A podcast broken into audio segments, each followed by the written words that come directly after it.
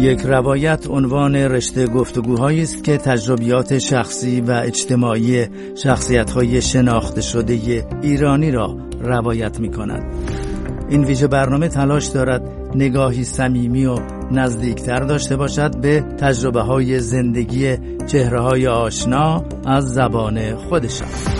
تقیه مختار نویسنده روزنامه نگار بازیگر و کارگردان سابق سینمای ایران است که از سال 1342 فعالیت در مطبوعات ایران را آغاز کرد او در دهه چهل نویسنده و سردبیر چند نشریه سینمایی از جمله مجله هفتگی فیلم و ماهنامه ستاره سینما بود و از مسیر مطبوعات به سینما راه یافت. تقیه مختار در دهه پنجاه در شانزده فیلم سینمایی بازی کرد و کارگردانی دو فیلم را هم بر عهده داشت. او در سال 1356 یک سال پیش از انقلاب از ایران خارج شد و به آمریکا مهاجرت کرد. تقیه مختار تا چندی پیش نشریه ایرانیان را در واشنگتن منتشر می ساخت. در برنامه این ساعت با تقیه مختار در آمریکا به گفتگو نشسته ایم تا بدانیم که چه عواملی باعث شد که یک روزنامه نگار به سینما راه یابد و در نهایت چرا در اوج شهرت و پیش از انقلاب 57 ایران را ترک کرد. من فرهنگ قویمی هستم و از شما دعوت می کنم به این گفتگو با تقیه مختار توجه فرمایید.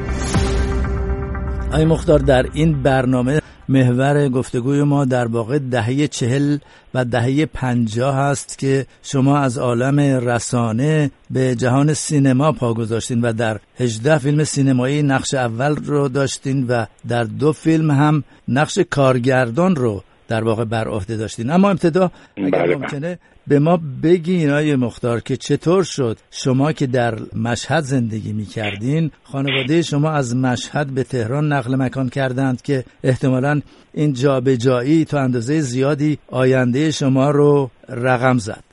بله عرض کنم که انتقال محل سکونت ما از مشهد به تهران وقتی اتفاق افتاد که من هشت ساله بودم در واقع. کلاس دوم دبستان بودم. در سال سی و دو این اتفاق افتاد. بعد از کودتای 28 مرداد به خاطر مشکلاتی که برای برادر بزرگ من پیش آمده بود چون اونم محصل دبیرستان بود ولی ظاهرا بعضی فعالیت های سیاسی داشت و اینها. گرفتاری هایی براش پیش اومده بود و در مشهد طوری شده بود که ظاهرا این رو هر دو سه ماه بار میمدن میگرفتنش. در نتیجه پدر مادر ما تصمیم می‌گیرن که اصلا اون شهر رو ترک بکنن و بیان به تهران تا اینکه این موضوع در واقع دیگه به فراموشی سپرده بشه. به این ترتیب من وقتی که آمدم به تهران در واقع هشت سالم بود و از اون به بعد دیگه من در تهران بزرگ شدم.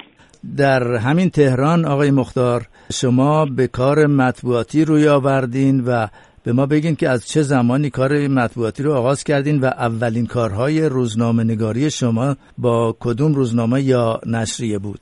من تقریبا از سیزده سالگی یا چهارده سالگی شروع کردم به نوشتن در مطبوعات من دبیرستان دارالفنون می‌رفتم یادم کلاس دوم یا سوم دبیرستان بودم که به خاطر عشق زیادی که به نوشتن و ادبیات و هنرها و اینجور چیزها دارم که خیلی مفصله حالا نمیشه در این مختصر وارد شد در یکی از تابستون هایی که رفته بودیم به سفر به همدان چون پدرم اونجا کار می‌کرد خانوادگی رفته بودیم اونجا من در همدان با یه نشریه محلی آشنا شدم به نام مبارز همدان. مثل یه روزنامه هشت صفحه‌ای اینطوری بود. و رفتم به دفتر اونجا و خواستم با مدیر روزنامه ملاقات کنم که اتفاقا این اتفاق افتاد و به ایشون گفتم آره من محصلم و علاقه دارم برای شما چیزایی بنویسم. ایشون هم گفتش یه مطلبی بنویس بیار ببینم چی اگه خوب باشه حتما. مطلبی نوشتم بردم و هفته بعد دیدم اون مطلب در صفحه اول روزنامه مبارزه همدان چاپ شده. خب می‌تونید تصور کنید که برای یک جوون 13 14 ساله چقدر این هیجان انگیز بود و بعد از اونم تا مدتی که اون تابستون در همدان بودیم من هر هفته مقالاتی براشون می نوشتم که چاپ می شد وقتی برگشتیم به تهران به خودم گفتم اگر در همدان یه چنین استقبالی از من شد دلیلی نداره که در تهران نشه. اینه که رفتم به مجله آسیای جوان اون موقع مراجعه کردم و اونجا هم همینو به من گفتن. گفتن یه چیزی بنویس بیار. من مطلبی بردم و اینا خوندن پسندیدن. چاپ شد و منو تشویق کردن که هر هفته مطالبی براشون بنویسم. در نتیجه من هرچی اونا می‌خواستن مثل گزارش رپورتاج مطلب داستان کوتاه از این رو چیزا مینوشتم می‌دادم بهشون و اونا چاپ می‌کردن. یه مدتی که گذشت شروع کردن به من دستمزد هم دادن و این فوق العاده برای من جالب بود چون هنوز محصل مدرسه بودم و در واقع خرجم و خانواده تأمین می‌کردن. از اونجا بعد دیگه رفتم به مجلاتی مثل امید ایران صبح امروز تهران مصور و ترقی مجلات که اون موقع بودن. و به این ترتیب دیگه این شد شغل من و تا مثلا سال چهل و یک یا چهل و دو بود که از صبح امروز به اتفاق رحمان حاطفی که می‌دونید بعدها شد سردبیر روزنامه کیهان ما با هم در مجله صبح امروز کار می‌کردیم جوون بودیم.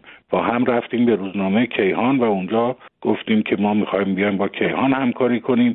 عجیبه که اونها هم آقای حسین عدل اون موقع سردبیر روزنامه کیهان بود ایشون هم از ما امتحان گرفت. و هر کدوم یه مطلبی دادیم. همونجا ما رو استخدام کرد و گفت از فردا صبح بیاید سر کار که ما رفتیم روزنامه کیهان مشغول کار شدیم. اول در سرویس اجتماعی بودن بعدا دیدن که علاقه من به مطالب هنری و فرهنگی خیلی بیشتره بعد یه مدتی منو فرستادن به حوزه دانشگاه خبرنگار حوزه دانشگاه بودم و بعد هم فرستادن به سرویس فرهنگی و هنری که اونجا فعالیت می‌کردم اینها بله.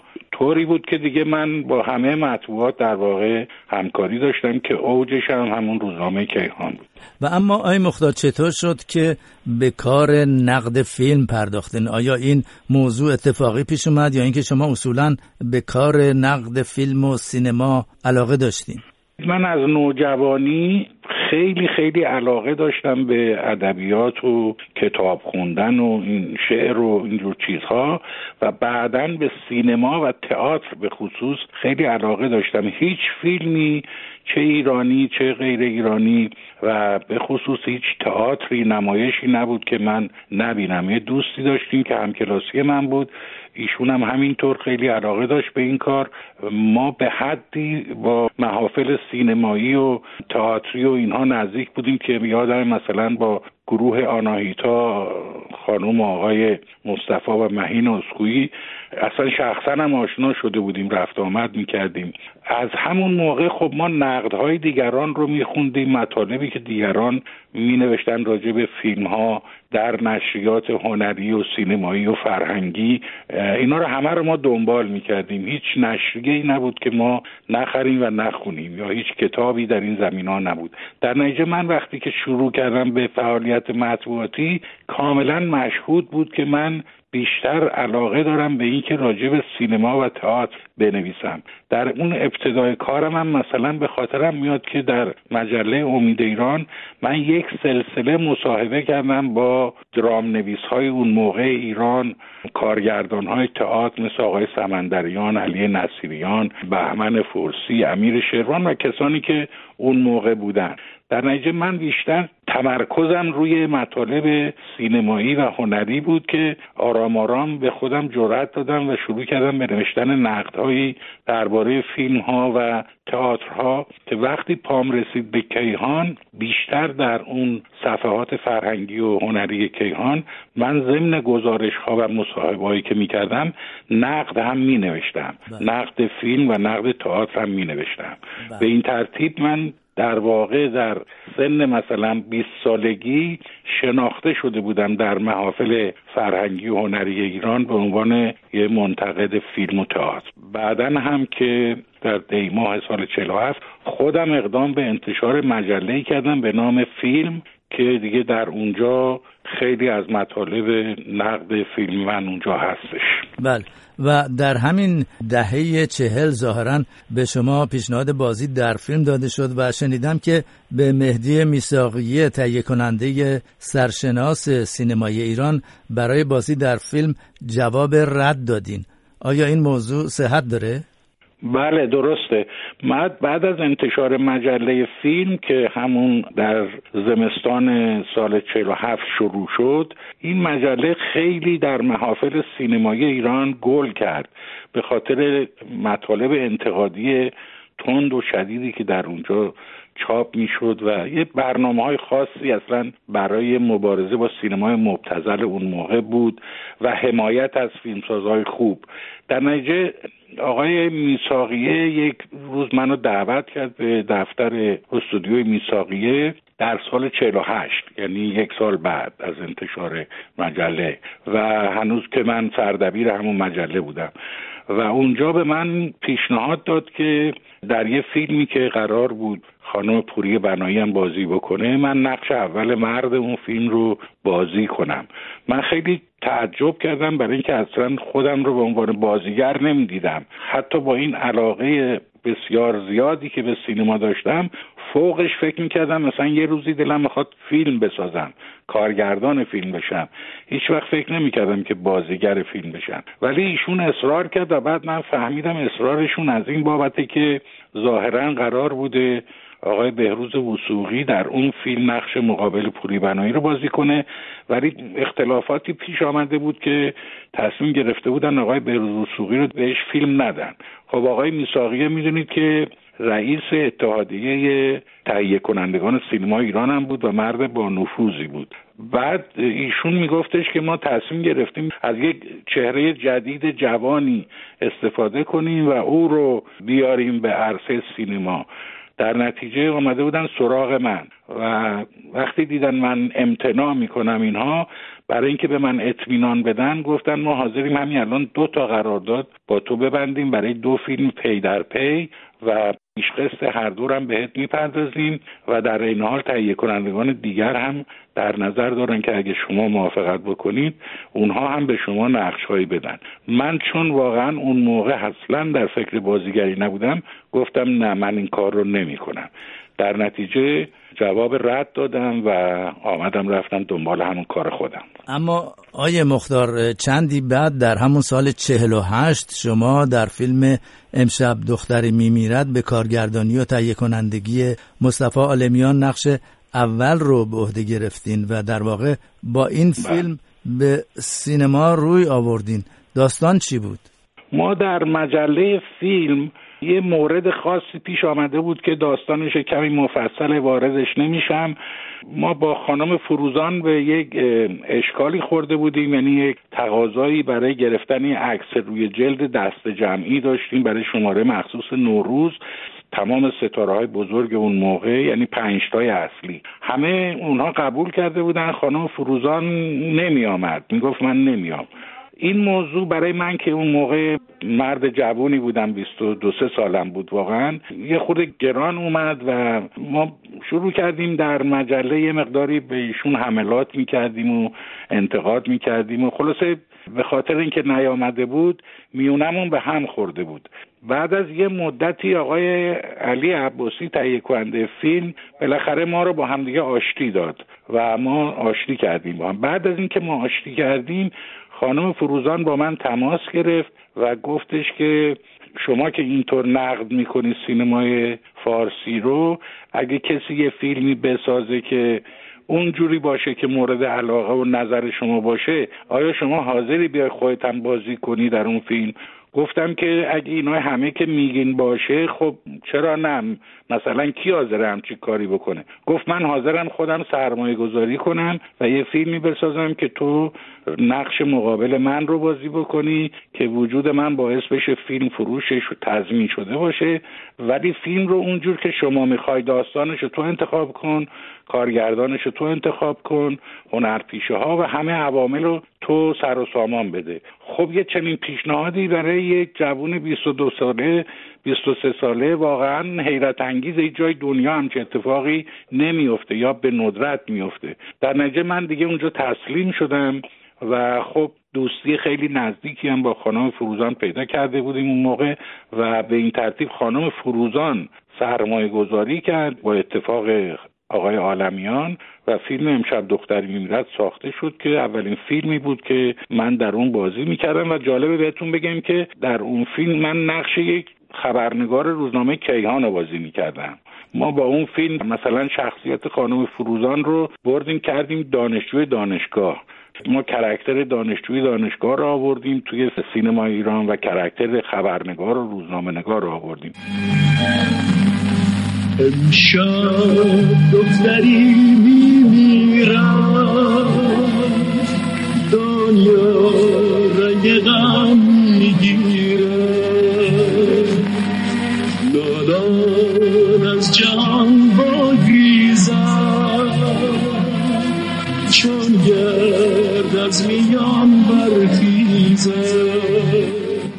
بله اون اولین فیلم من بود و بعد از اون دیگه خب من به عنوان بازیگر شروع کردم به کار کردن که همونطور که بله. فرمودید 18 فیلم بازی کردم بله.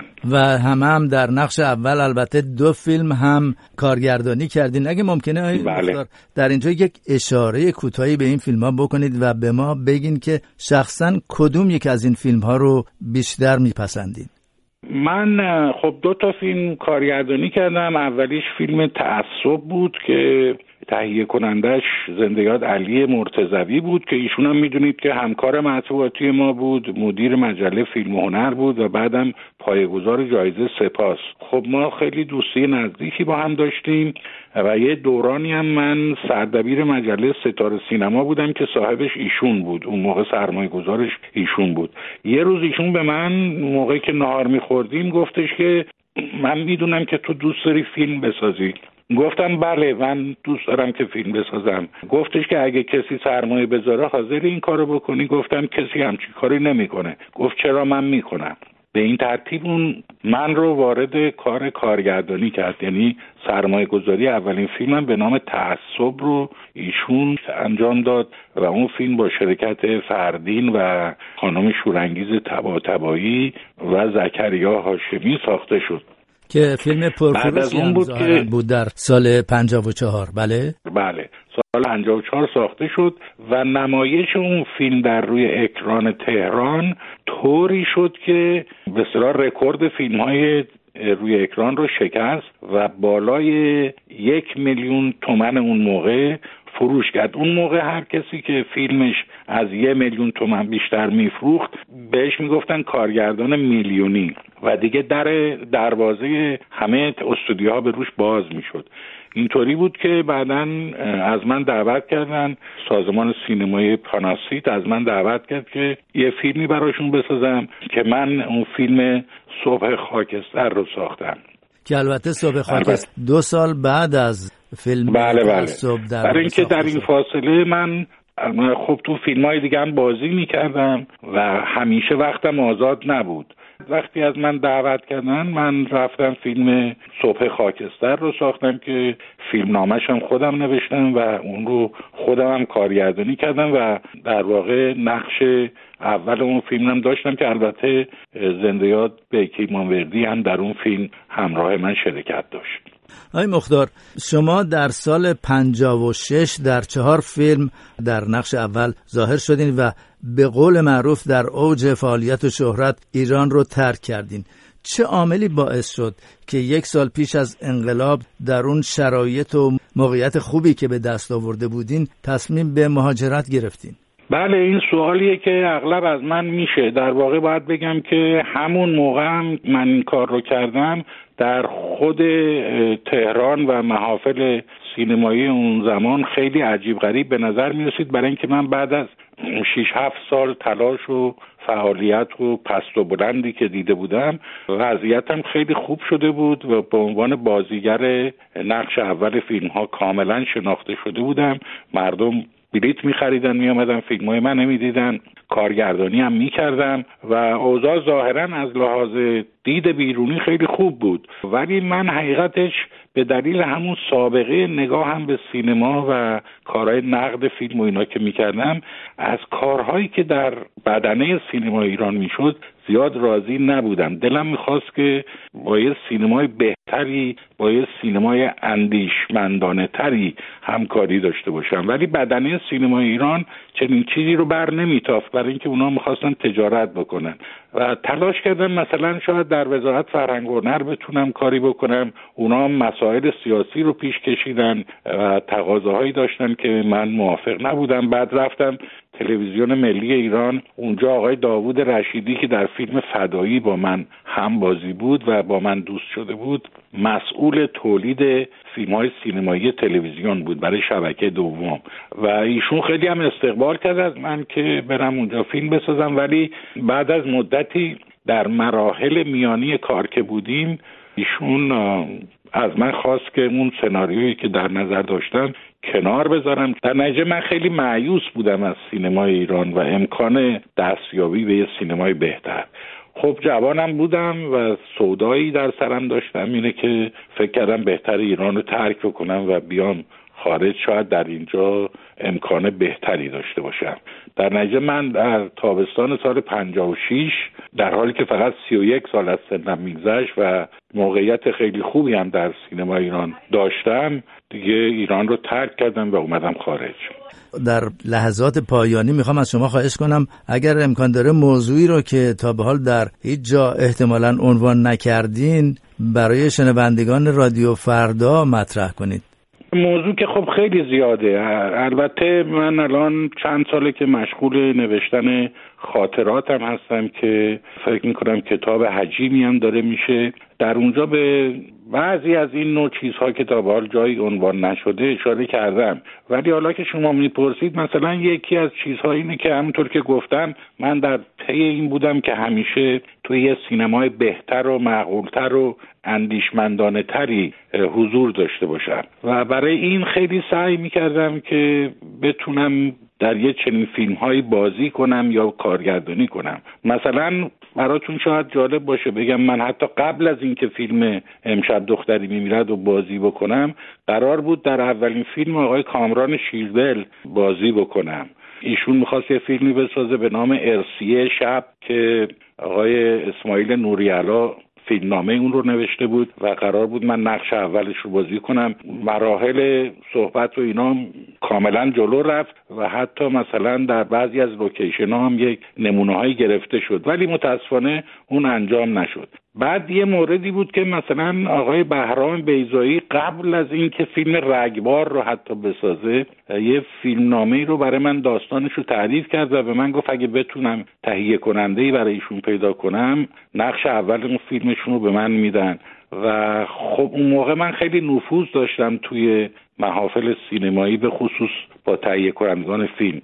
ولی تا من برم یه خورده زمین چینی بکنم و راجع به آقای بیزایی که اون موقع زیاد شناخته نبود با تهیه کننده صحبت کنم و سرمایه فراهم بکنم یه دفعه ایشون تونست که گروه اون فیلم رگبار رو فراهم کنه سرمایه کوچکی به دستش بیاد. رفت اون فیلم رو ساخت و اولین فیلمش اون شد. در حالی که ما داشتیم می‌رفتیم که اولین فیلم بلند سینمای آقای بیزایی فیلمی باشه که با شرکت من باشه. مثلا یه موردم بود که آقای پرویز نوری با کمک خسرو هریتاش می‌خواستن فیلم عروسان عروسک پشت پرده صادق هدایت رو بسازن و اونجا هم قرار بود که من نقش اول اون فیلم رو بازی کنم. ولی متاسفانه اونم نشد. زیاد در این مورد آقای اسکویی بار همچین کاری می‌خواست بکنه حمید میر متحری می‌خواست بکنه و عده دیگه. ولی هر کدوم اینا به قول دوستمون بهروز وسوقی وقتی شما یه سیب رو میندازین بالا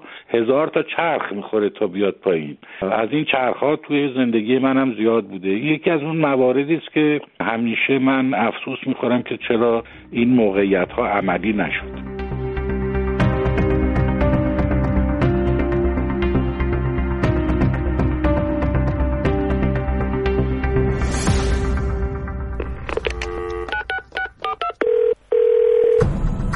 مشاهدات و دیدگاهتون رو با رادیو فردا به اشتراک بگذارید.